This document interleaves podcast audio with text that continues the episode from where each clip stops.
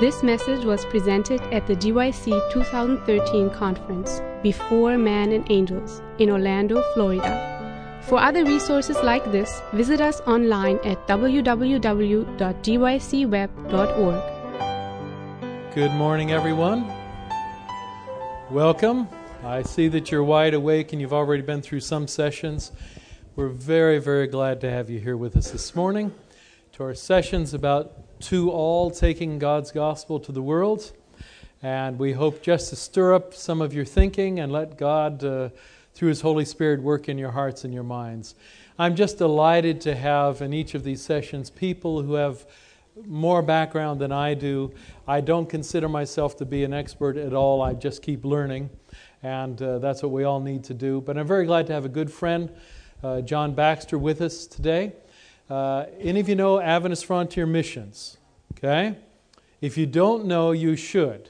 Amen. So talk to John afterwards or come by the booth. John has had the opportunity to serve in India, and uh, I've asked him to have opening prayer for us this morning. John, welcome so much. Thanks.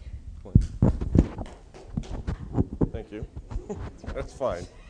And I, am going to pray in Hindi. That's what he asked me to do. So let's bow our heads, and, and then I think I'll pray in English afterward. That's fine. हमारे स्वर के पिता हम आपको धन्यवाद देते हैं स्तुति करते हैं कि आज हम यहाँ यू आई सी में आ सकते हैं कि हम सीख सकते हैं आपका वचन के बारे में आपके बारे में आज दिन हम इस सेमिनार में है हम आ, हम जाना चाहते हैं हम कैसे हिंदू लोग सुसमाचार को दे सकता है ताकि वे भी आपके परिवार इकट्ठे होंगे हम आपका पवित्र आत्मा चाहते हैं चाहिए ताकि हम समझ सकते हैं जो कि आपको हमको सिखाते हैं प्रभु यीशु मसीह के पवित्र नाम से मानते हैं Amen. And now in English. Father, we're thankful to be able to be here at GYC. Uh, we come here to worship, to learn, and uh, particularly this morning, we want to learn about our Hindu friends, how they can become part of your family. So please give us your Holy Spirit so that we can hear your voice teaching us and be able to share with these people. In Jesus' name, amen. Thank you, John. Uh, John will be back with us a little bit later at the end as we talk more about the mission component. If you missed our last session on, on mission in the Islamic world, uh, I encourage you to go online. You can, you can download that, and they also are doing audio of the sessions, and I think that you'll find that to be very, very interesting. I'm always amazed at God's answers to prayer and, and how God pro- puts people just in the right place. In our last session, in walk three guests who uh, are from the Middle East and it was just great to have them participate and help us out. One of them is still with us here, Marshall. Marshall McKenzie, if you'll just stand, I want everyone to know who you are. Marshall serves the Middle East North African Union as the Director of Literature.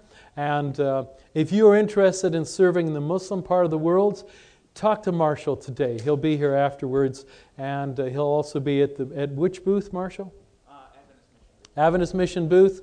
Look for the materials on the Middle East North African uh, Union, uh, also tremendous mission field. Let's shift now to talking a little bit about Hinduism. And may I say to you right off from the beginning, there's much I'm trying to learn about Hinduism. And I've asked everybody that I know who knows a lot about Hinduism, they keep saying the same thing. Hinduism is vast, it's complicated, it's perplex. In fact, one man said to me, Everything you say about Hinduism is true. In other words, it's filled with all kinds of anomalies, what seem to be inconsistencies, all kinds of things like that. And so um, I'd like to spend just a little bit of time trying to introduce you to Hinduism, then talking about some of the opportunities for missions. When we think about religions of the world, uh, as we consider the various numbers and as we consider the various uh, entities, it's very hard to decide which numbers stand. I mean, do you take everybody who's at all within a religion or just born in the religion? Do you take those who attend the temple or the mosque or the synagogue or the church? How do you decide how many numbers you count? For example, we know in the United States when they do surveys, three times as many people say they're Seventh day Adventists as we have on our church books. There's a lot of people out there who feel they're affiliated even though they haven't officially become members or may no longer still be members. So, where does Hinduism rank in, in the process? The world's largest religion, about 33%, of course, is Christianity. Second largest, at about 22%, is Islam. And then we have Hinduism as the third largest religion of the world, with about 15% of the world's population. In other words, one out of every six or seven people uh, comes from a Hindu background. When we're involved in missions, we always want to have a strategy, and one of the particular ones is this we need to know what people believe and practice before we teach them the scriptures, or as we teach them the scriptures. Missions is a wonderful way for you to learn more about your own faith. Because as you share with others, they will ask questions that you haven't thought of. It'll drive you to your knees, it'll drive you to search the scriptures. So, missions become a very, very positive way for you to know more about your own teachings. And by the way, which came first, theology or missions? Yes. Actually, you could make a strong case that mission came first. And as they went out from the church in Jerusalem in the New Testament, as they went forth, they hammered out theology according to the needs. Now, it's not the only view, but you can make a strong case for that. So, the fact that what we believe has been developed, but it's been developed not in a vacuum, but in dialogue with others as we're sharing our faith. So, knowing what, what they believe is important because you want to speak to people in a way that's intelligible. So we look for redemptive analogies. These are kind of, of hermeneutical keys or interpretive keys. You look for something in the culture that can explain, you can use to explain the gospel. And those are very, very important things um, to do when you're wanting to share the gospel with anyone. In any cultural situation. Look for something that you can use to take to something else. For example, Jesus did this with a woman at the well. What did he talk to her about? Water. And then he talked about the, the fountain, the springing up of, of life through the Holy Spirit, and so forth. I will say a little bit about Hinduism as, as we get started here. I'm saying it in ways that are framed for the Western mind. A Hindu would not look at it this way. But for us to understand it, I'm trying to put it in some ways. When we talk about Brahman, this is kind of um, a universal divine consciousness, if you like. Uh, understand that Brahman has no person, no form, no attributes, can only know, be known through other gods. Brahman is eternal, infinite, unknowable, sexless, without a past, without a present, without a future, totally impersonal. Brahman cannot be known. So think of Brahman from that perspective, this is a non personal God with no attributes that can be known directly, only through other gods. So that's kind of a starting place to go for us. And we often think of this, when you talk about Hinduism, this particular divine syllable, the sacred syllable of Brahman. Uh, some will even, who are kind of acculturated towards the West, will say things like, well, this is uh, A for, for the creation God, and U for the preservation, and then M for destruction or dissonance. And you'll see how that resonates with the Hindu gods in just a moment. Some religions have their sentences, their paragraphs, their chapters. Some have their words. And Hinduism says we have the elemental symbol, which is more primal than speech. And it takes us down to this very, very uh, primal level of existence and primal level. It's why it is used as part of yoga and meditation. And uh, it's very much a part of that experience. Now, this divine oneness is very hard to describe because it's so absolute, it's so infinite, it's so unknowable. And yet, everything in the universe is, is one. There's this pervasive idea. And then the Atman is one with Brahman. Now, that doesn't mean too much to you right now. But I hope that phrase, that sentence, may be a little bit of a key to understanding Hinduism. Atman is one with Brahman. Okay? Atman is the individual being or soul not the body, but the individual being or soul, which is part of Brahman and wants to be reunited with this cosmic everythingness, this cosmic oneness. And Atman then seeks through various incarnations to move migratorily towards this universal divine oneness of Brahman. Is that clear to you? Probably not, but uh, that's kind of how it goes. So, this Atman, this individual soul that keeps being reincarnated, uh, the, the Gita, the Bhagavad Gita says it this way The Atman has no form, and whatever is without form is without limit, and whatever is without limit is omnipresent, and whatever is omnipresent and immortal is God.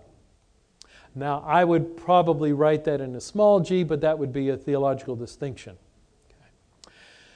By the way, don't try to jot all this down. At the last slide, you'll see a website you can go to and you can download the entire presentation, okay? So you don't need to worry about getting every detail down. It'll all be there for you to improve upon and correct and learn from, okay? So, Brahman and Atman, here's another way that the Gita speaks about, excuse me, this is from the Upanishads. He, he cannot be seen, for when breathing he is called breath, when speaking he is called speech, when seeing eye, when hearing ear, when thinking mind. All these are only the names of his acts. Let men worship him as soul Atman, for in the soul all of these are one. The soul is the footprint of everything, for through it one knows everything. Are you getting the idea that you have to think very differently when you're thinking in a Hindu way?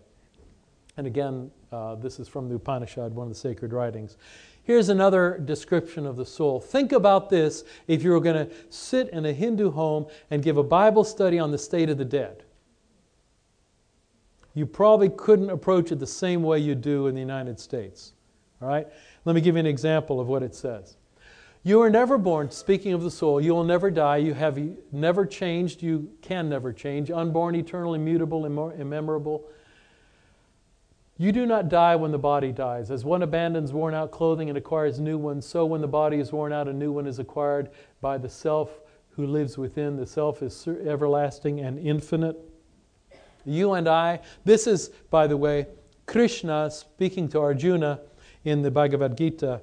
And Krishna the God says to Arjuna the human, You and I have passed through many births, Arjuna.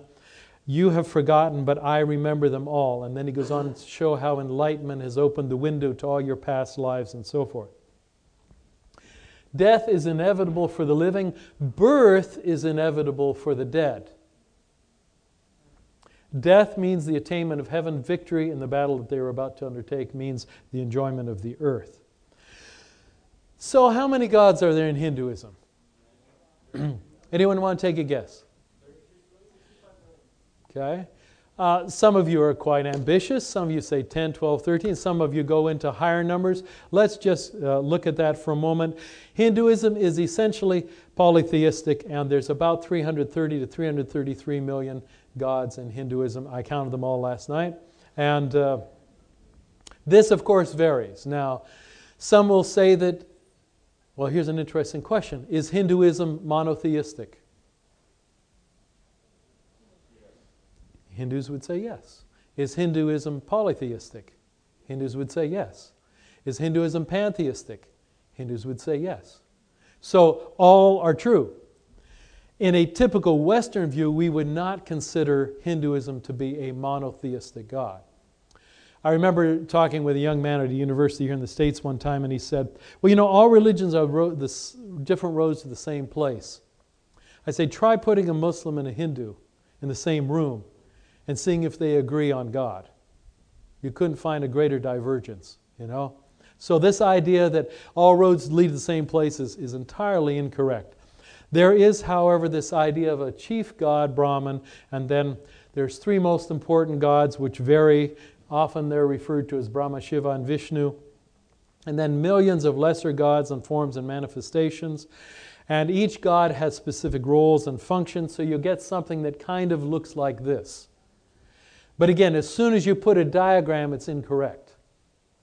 Because Hinduism is much more flexible and inclusive in its perspective. Yes, there is pantheism within Hinduism because God, divinity is in all things, and all things are part of the cosmic divine force.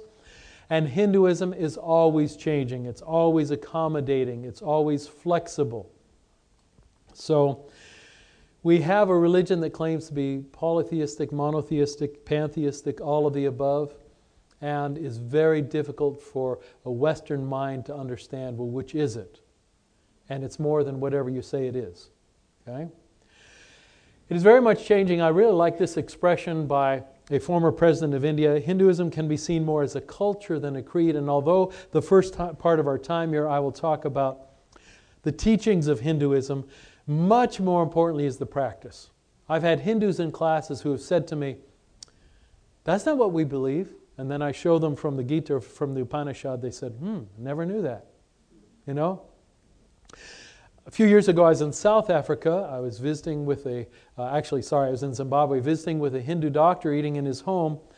And I said, Could you do me a favor? I had my laptop with me. I said, I have a presentation on Hinduism, and I would like to know if it is acceptable to you as a Hindu.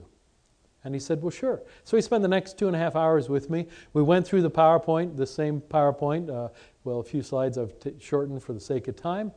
And he went through it and said, Yes, I think it accurately reflects. I do not want to give my opinion of Hinduism right away. I want you to see what a Hindu might agree to as their understanding. Okay, to be fair in, in seeking those things. Of course, he said, I would say some things differently, but then he's a doctor and a Hindu, and he would do better than I would anyway. So, Hinduism is the great absorber. It's like a sponge. There is assimilation and syncretism, this idea of of taking in uh, one group taking in what another group believes and, and just adding it and blending it. That's what Hinduism does very, very well. For example, uh, tolerance and flexibility are very, very important. Uh, great diversity of beliefs and practices. Great diversity. You can't just say Hindus are this way because it, where, where, are you talking about? Which group and which place and which caste and so forth. A little story that might help. Oversimplification, but I think stories sometimes communicate truth. We have the story of a warrior by the name of Arjuna. Arjuna is about to go into a war where he is very, very concerned. You see, on both sides of the war, in the army on one side and on the army on the other side, are relatives and friends and villagers. He's very concerned that he'll be involved in fratricide, the killing of brothers, the killing of relatives. And how could this be a good thing?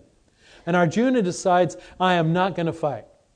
In this war, I will kill brothers, whichever side I fight, so I'm not going to fight. Krishna, who's an incarnation of Vishnu, uh, the god, comes and serves as his charioteer. And he coaches Arjuna, he guides him in thinking about this. And what does he say to him? Well, he begins to discuss what should happen in this entire battle. It's told in the Bhagavad Gita, which is this lengthy poem from about the 3rd century BC to the 4th century AD, sometime in there. Arjuna, this war hero, then, uh, is, his story is told, and because he refuses to fight, uh, Krishna begins to instruct him he has this dilemma. What's the dilemma again?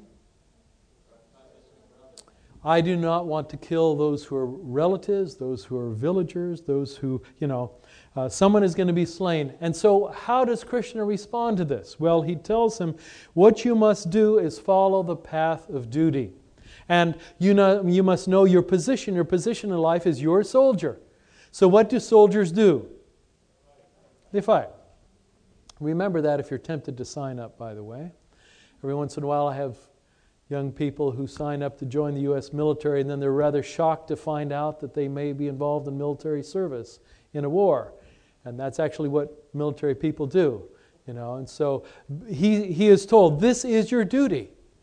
You're a soldier, so you should go and fight. Now, Arjuna, don't be so upset because when you kill that other soldier, remember what? It's your duty, and what, what happens to that person?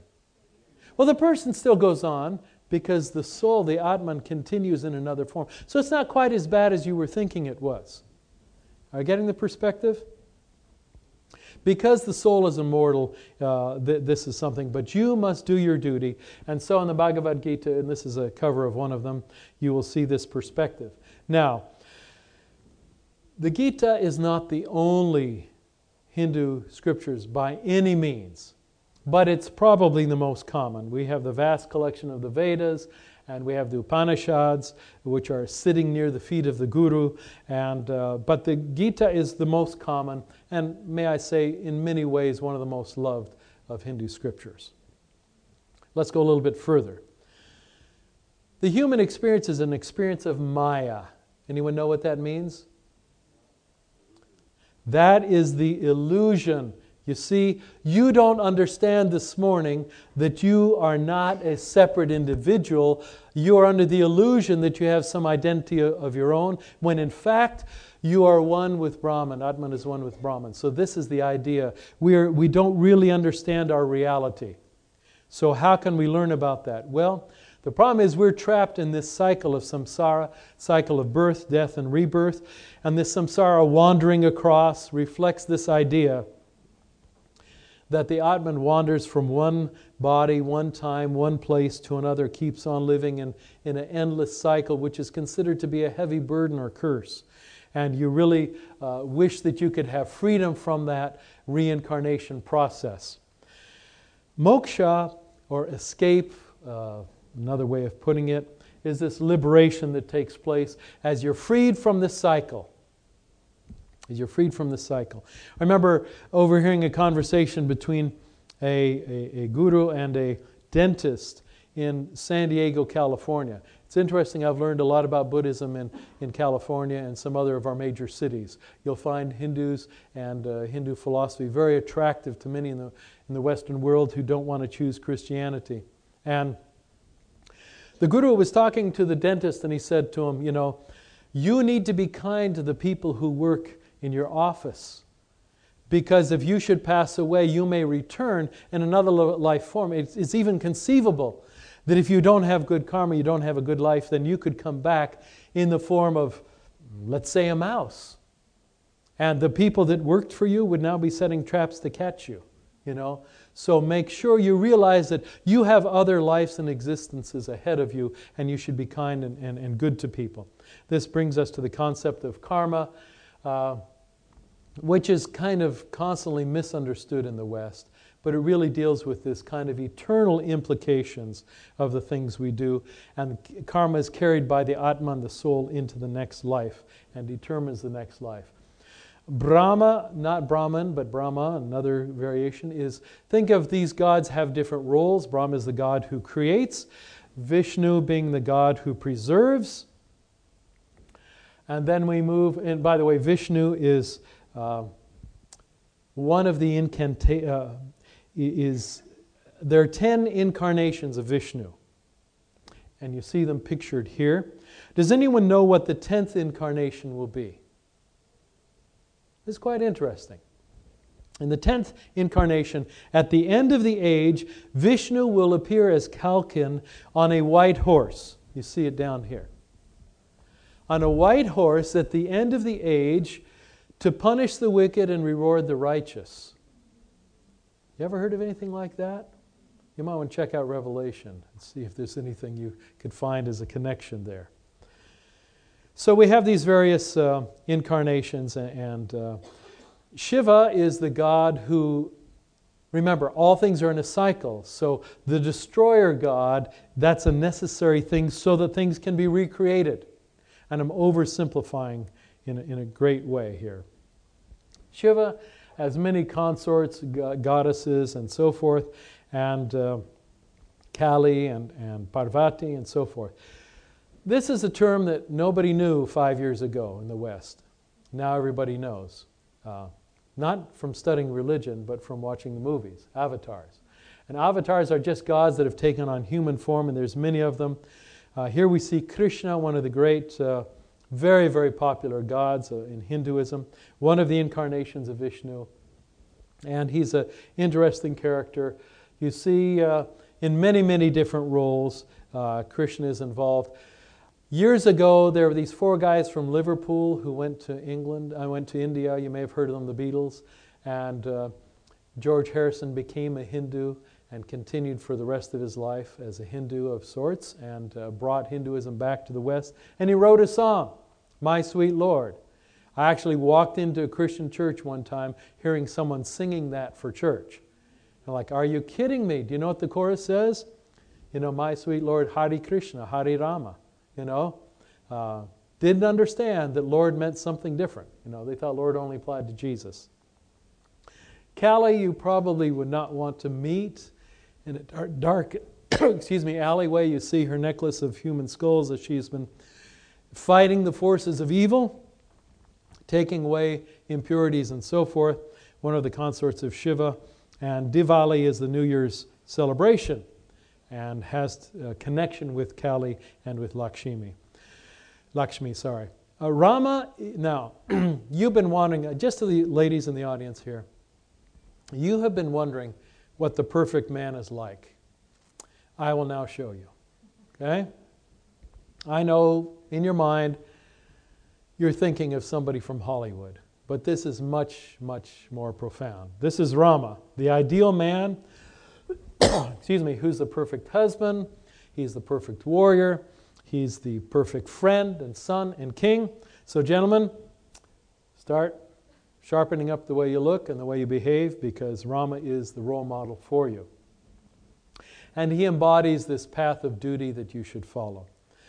One of the very, very popular gods is a god that has an elephant head. Does anyone know the name? Ganesh. Okay, Ganesh or Ganesha, sometimes referred to one way or the other. This god of success who helps you. If you're going to take an exam, you can Bring an offering to Ganesh in hopes that he will take away the difficult questions from off the test. And uh, he will help you in a new marriage, a new business. This is the God who helps remove obstacles and so forth. We won't go into all the stories about his appearance and, and how it happened and so forth.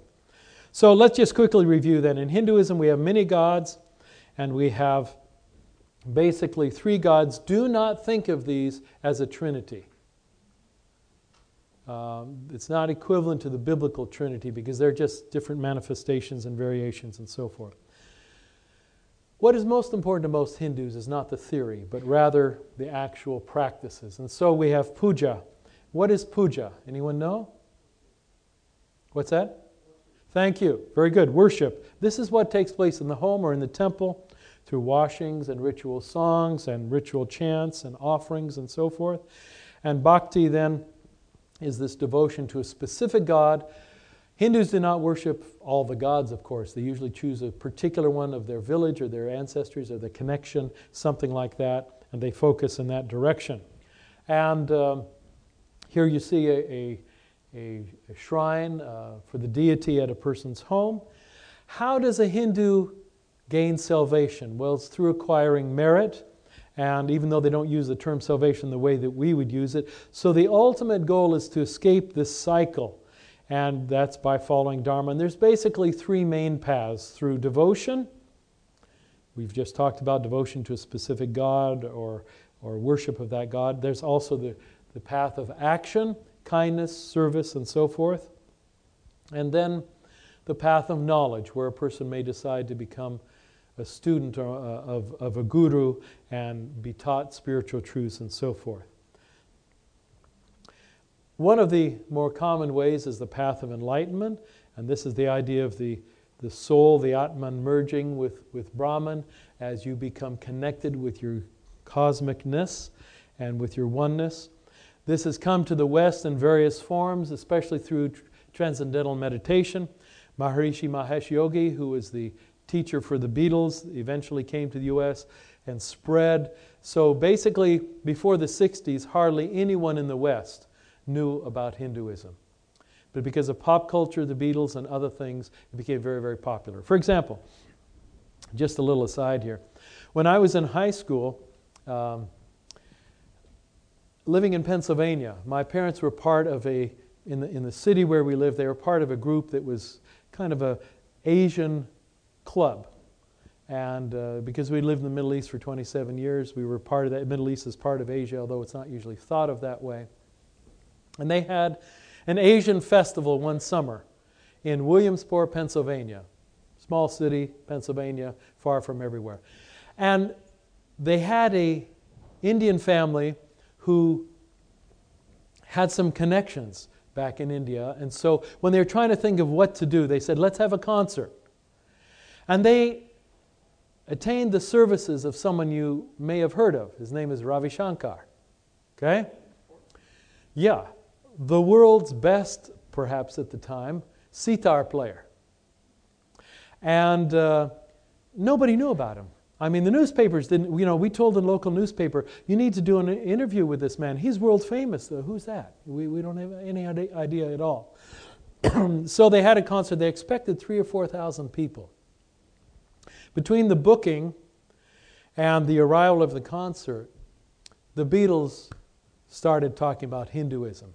And Maharishi Mahesh Yogi came to the States. And at the concert, the community was shocked. More than 15,000 hippies showed up of every single kind and flavor. And the air was very pungent, if you understand what I'm saying. I had the privilege as a high school student of driving to the airport, picking up Ravi Shankar and his sitar, and then hosting him and taking him to the concert and driving back to the airport and so forth. And I just, it was a very interesting experience. I've always loved sitar music and so forth. But this has come into the West, and um, you can see the, the idea of meditation then is to enter, empty one's mind so that you can experience this enlightenment. It is being touted as simply a non religious practice. Schools in England are teaching meditation as a discipline thing to help the rowdy students behave. Uh, meditation is coming into the West in massive ways. You must be very careful to know whether you're including Eastern religion components to that or not. I have been in religious services and Adventist services where I've heard people say things they don't realize actually are involved with Eastern meditation. More about that later. Here's a statement from the Bhagavad Gita about yoga yoga is the journey of the self through the self to the self. I think that speaks for itself. What about yoga? Well, in the West, it's thought of primarily as a physical and mental discipline but in Hinduism, it's much, much more than that. It involves breathing practices and postures to center yourself as you become one with the universe. It is a radical opposite of Christian uh, meditation, which is filling the mind rather than emptying the mind. Okay. I don't want to push that too far, but there's certainly something there to be said. Purity, of course, is very important within Hinduism. The idea of personal cleanliness and bathing, and I think those are actually God given attributes for such a populous country. There's three key pollutants. Anyone know what they are? Feces and the dead and blood. Okay. So those things. Now, if you work in the medical work, you have exceptions for that because of your work of saving life. The importance of ritual bathing and uh, all of this affects, purity affects your caste. You have a lower caste if the things you do do not involve any of those pollutants. Excuse me, if, you, if you're a cobbler, for example, that would be a lower caste than a teacher because uh, leather or, or those things are dirtier than students. You get the point. All right.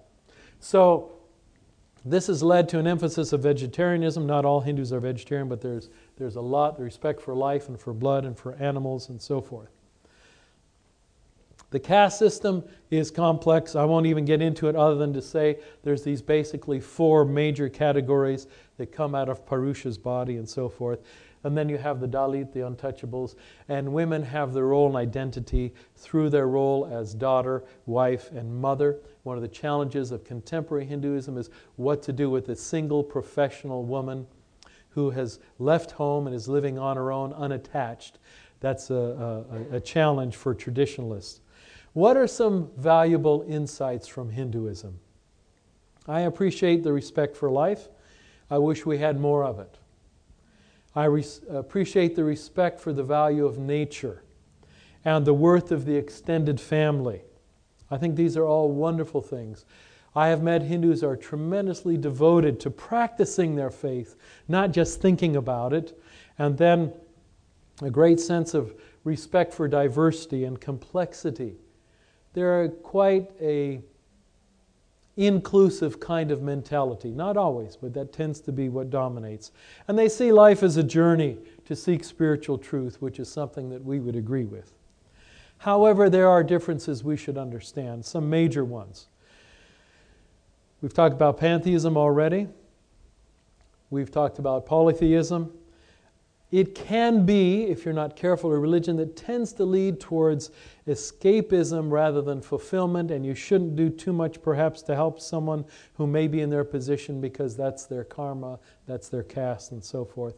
Um, also, the claim that each, all religions are equally valid pathways is problematic, and this syncretism, the mingling of truth and error, and certainly the non biblical teachings about death and, re- and reincarnation. But perhaps for me, the issue of the fact that there's no clear teaching of grace and atonement, so that religion becomes a matter of my devotion, my, my, uh, my human works. Uh, that's, that's a loss because without Jesus, the greatest is missing. And that gives us the missionary challenge of talking about going to all and I would just want to say that there are many, many perspectives here. At this point, I would like to um, have you realize there are some good resources to go to. Adventist Frontier Missions, we'll talk about in just a moment. Uh, the Center for South Asian Religions is another one. I will present uh, next here um, a, a, reference for you. Uh, there is a, a, gentleman by the name of Andrew Tompkins who's finished his master's in studying Hinduism and missions, who's now uh, living at Spicer, serving as associate director of the Center for South Asia Religion. Um, he would be a good contact person for you. As I was in touch with him this week talking about this presentation, he said, these three things I want to conclude with this, and then I'm going to turn the time to John, John Baxter. Notice here, some of the attractive things talk about vegetarianism. That's a point of commonality. The idea of Sabbath. Hindus are often intrigued by the idea of a whole day devoted to God because devotion to God is very, very important. So, the idea of talking about Sabbath as a day that you've devoted 24 hours to God, what a blessing. That's a very attractive thing. And then he says, make sure you live it, don't just profess it. Hindus are not impressed with theory, not impressed by arguments. They are impressed by the example of a genuine relationship with Christ. And that's what touches them. Uh, keep that in mind. Uh, John Baxter, AFM, could you come and share just a little bit with us?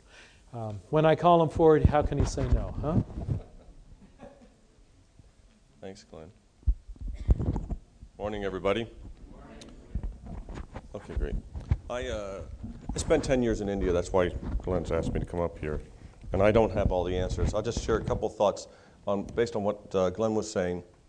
How many of you know, and I just thought how to introduce this, how many of you know the artist Nathan Greene? Many of you do, okay. He's got a painting, and some of you may have seen this, of Mary and Martha. And Jesus is there talking to them and uh, kind of pointing to, um, to Martha and Mary sitting at his feet. And trying, trying to convey the idea that you, know, you need to sit at his feet and listen. And um, Nathan and I are friends, so I, I said, Wow, I really like this painting. It's got some really beautiful artwork in it. He said, You know where this painting is hanging? The original, the person who commissioned this painting, is a Hindu doctor. This painting, the original, will never be seen in public. It is actually in his puja room at home. It hangs on a wall in his personal puja, puja meaning worship, where he has his own personal devotions every morning. So, for a Hindu to respect Jesus Christ is no problem. They, they in fact, to get um, someone to accept Jesus Christ as God, again, is no problem. They have 330 more million of them to accept Jesus Christ as a God, as an avatar, Avatar means an incarnation of a deity. There's no problem. The challenge comes when you present. I happen to have my Hindi English Bible here, so uh, John 14, 6, you probably know this verse, right? It says, Marg or Satya or Jivan me hi hu, bina mere dwara koi pita ke pas no jaan sakta hai. Which means, I am the way, the truth, and the life. No one comes to the Father but by me. Well, that's a problem for a Hindu. And uh, so, how do you persuade somebody of that? Andrew has some good points up here. Um, unfortunately, well, how many of you are of Indian descent here? I know Andrew's here. Anybody else? Oh, okay. I don't know. Uh, we've met before. So, um, most Hindu people from Hindu background are in India, but they're increasingly coming here. Uh, if, you, if you stayed in any hotel other than the Hilton and the Rosen, you probably have met a Gujarati person. Um, what's that? Patel, Mr. Patel, yes. And uh, so you're increasingly running across these people. How can you demonstrate or share Christ with them? Number one is you got to walk the talk.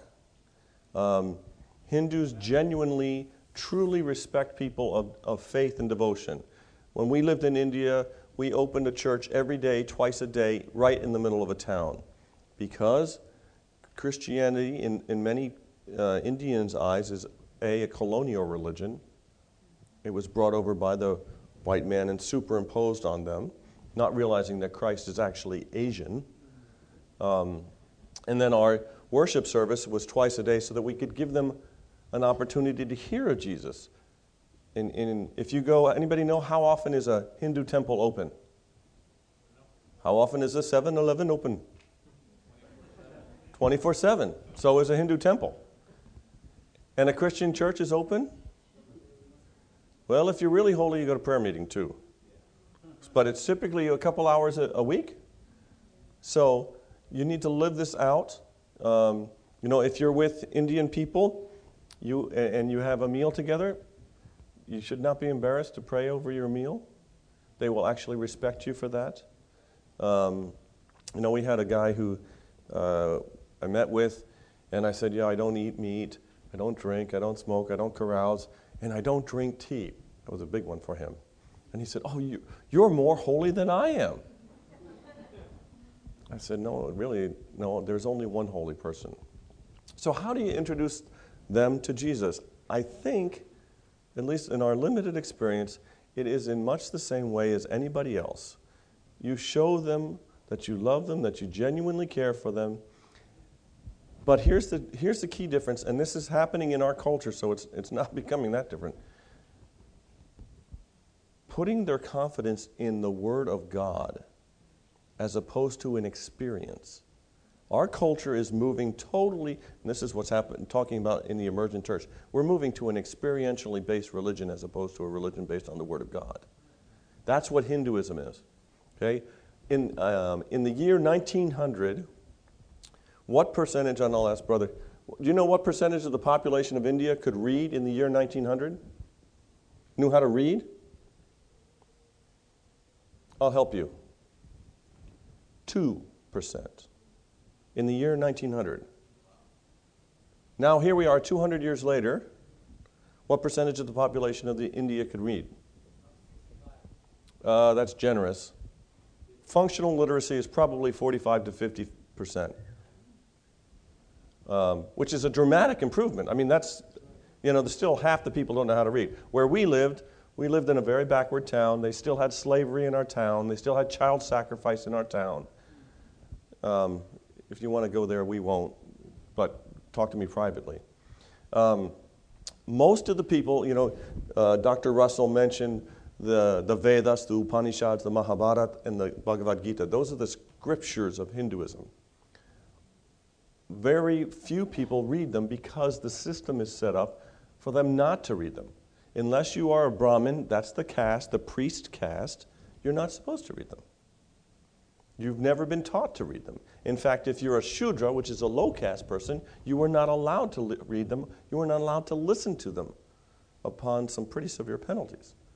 So, getting them into the Word is a very new uh, thing for people to have their confidence in what God has said.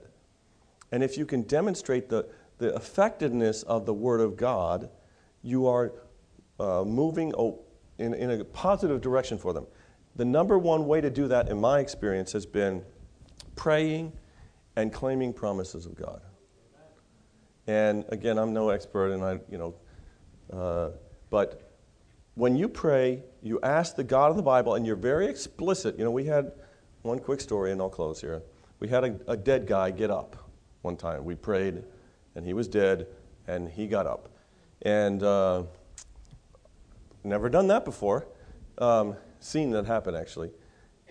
But I was very explicit in my prayer saying, I'm, I'm going to pray to Jesus Christ and to Jesus Christ only, no other God, because I didn't want anybody else to get credit for this. They knew because they had heard, uh, because they'd come to our church, which we open every day, twice a day, so they came in out of curiosity. Um, they knew that they had heard that Jesus has the power to heal.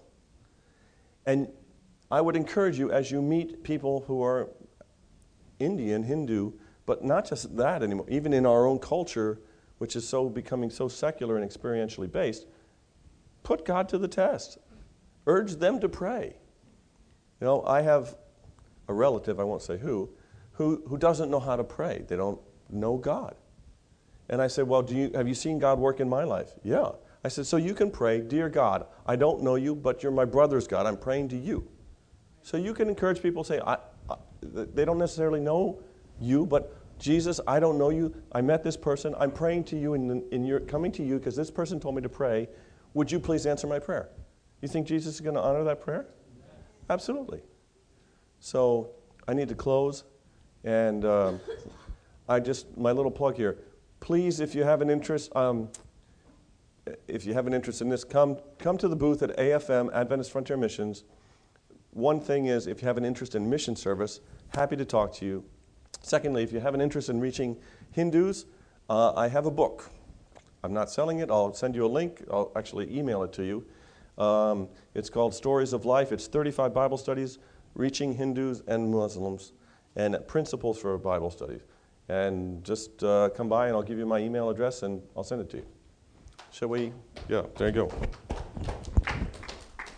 Thank you so much, John. Uh, just one more thing. Don't run away. John, don't run away. Okay. Uh, you put this into practice, don't you, in your own family? Yeah. Where's your daughter right now? Uh, yeah, please. Just for a moment. Thanks. Yeah, I'm going to get emotional here. Please pray for my daughter, uh, Hannah. She's 19 years old. She's working in an orphanage in Calcutta right now. She, uh, she went on a break. This is being recorded, isn't Yes. it? Okay, I won't say that then. Ask me later uh, her experience. But we do need to pray. But we do need to pray, and please pray for my daughter. It's, yeah, thanks. There, uh, I'm sure there's questions or comments, and we're going to come to those in just a moment. But I'd like us to close with prayer. Let's bow together. Dear Father in heaven, we are so thankful for the Holy Spirit, and we're so thankful for Jesus. We have the privilege of knowing you, and we want to share you with others. Lord, we think of millions who are seeking to follow what light they have. May we be drawn to have a compassionate heart, your heart, that reaches out to those who don't know you as we have the privilege of knowing. Lord, may our hearts be stirred into action. And Father, right now, I very specifically pray for Hannah, who's serving as a student missionary. I pray that your forces will surround her with angelic power. May your spirit anoint her. May she know at this moment that there are others praying for her. And may we continue to pray. Be with the Baxter family who are giving of their very best to you and to your service in India. Lord, we think of many others. I thank you for the Hindus who have come to know you, and I thank you for the thousands who are touching lives in, in this wonderful part of the world. And wherever we go, when we meet someone, may they know that we have been with Jesus at GYC. In your name we pray. Amen.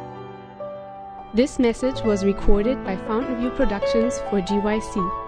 GYC, a supporting ministry of the Seventh day Adventist Church, seeks to inspire and equip young people to be vibrant, Bible based, and Christ centered Christians. To download or purchase other resources like this, please visit us online at www.gycweb.org.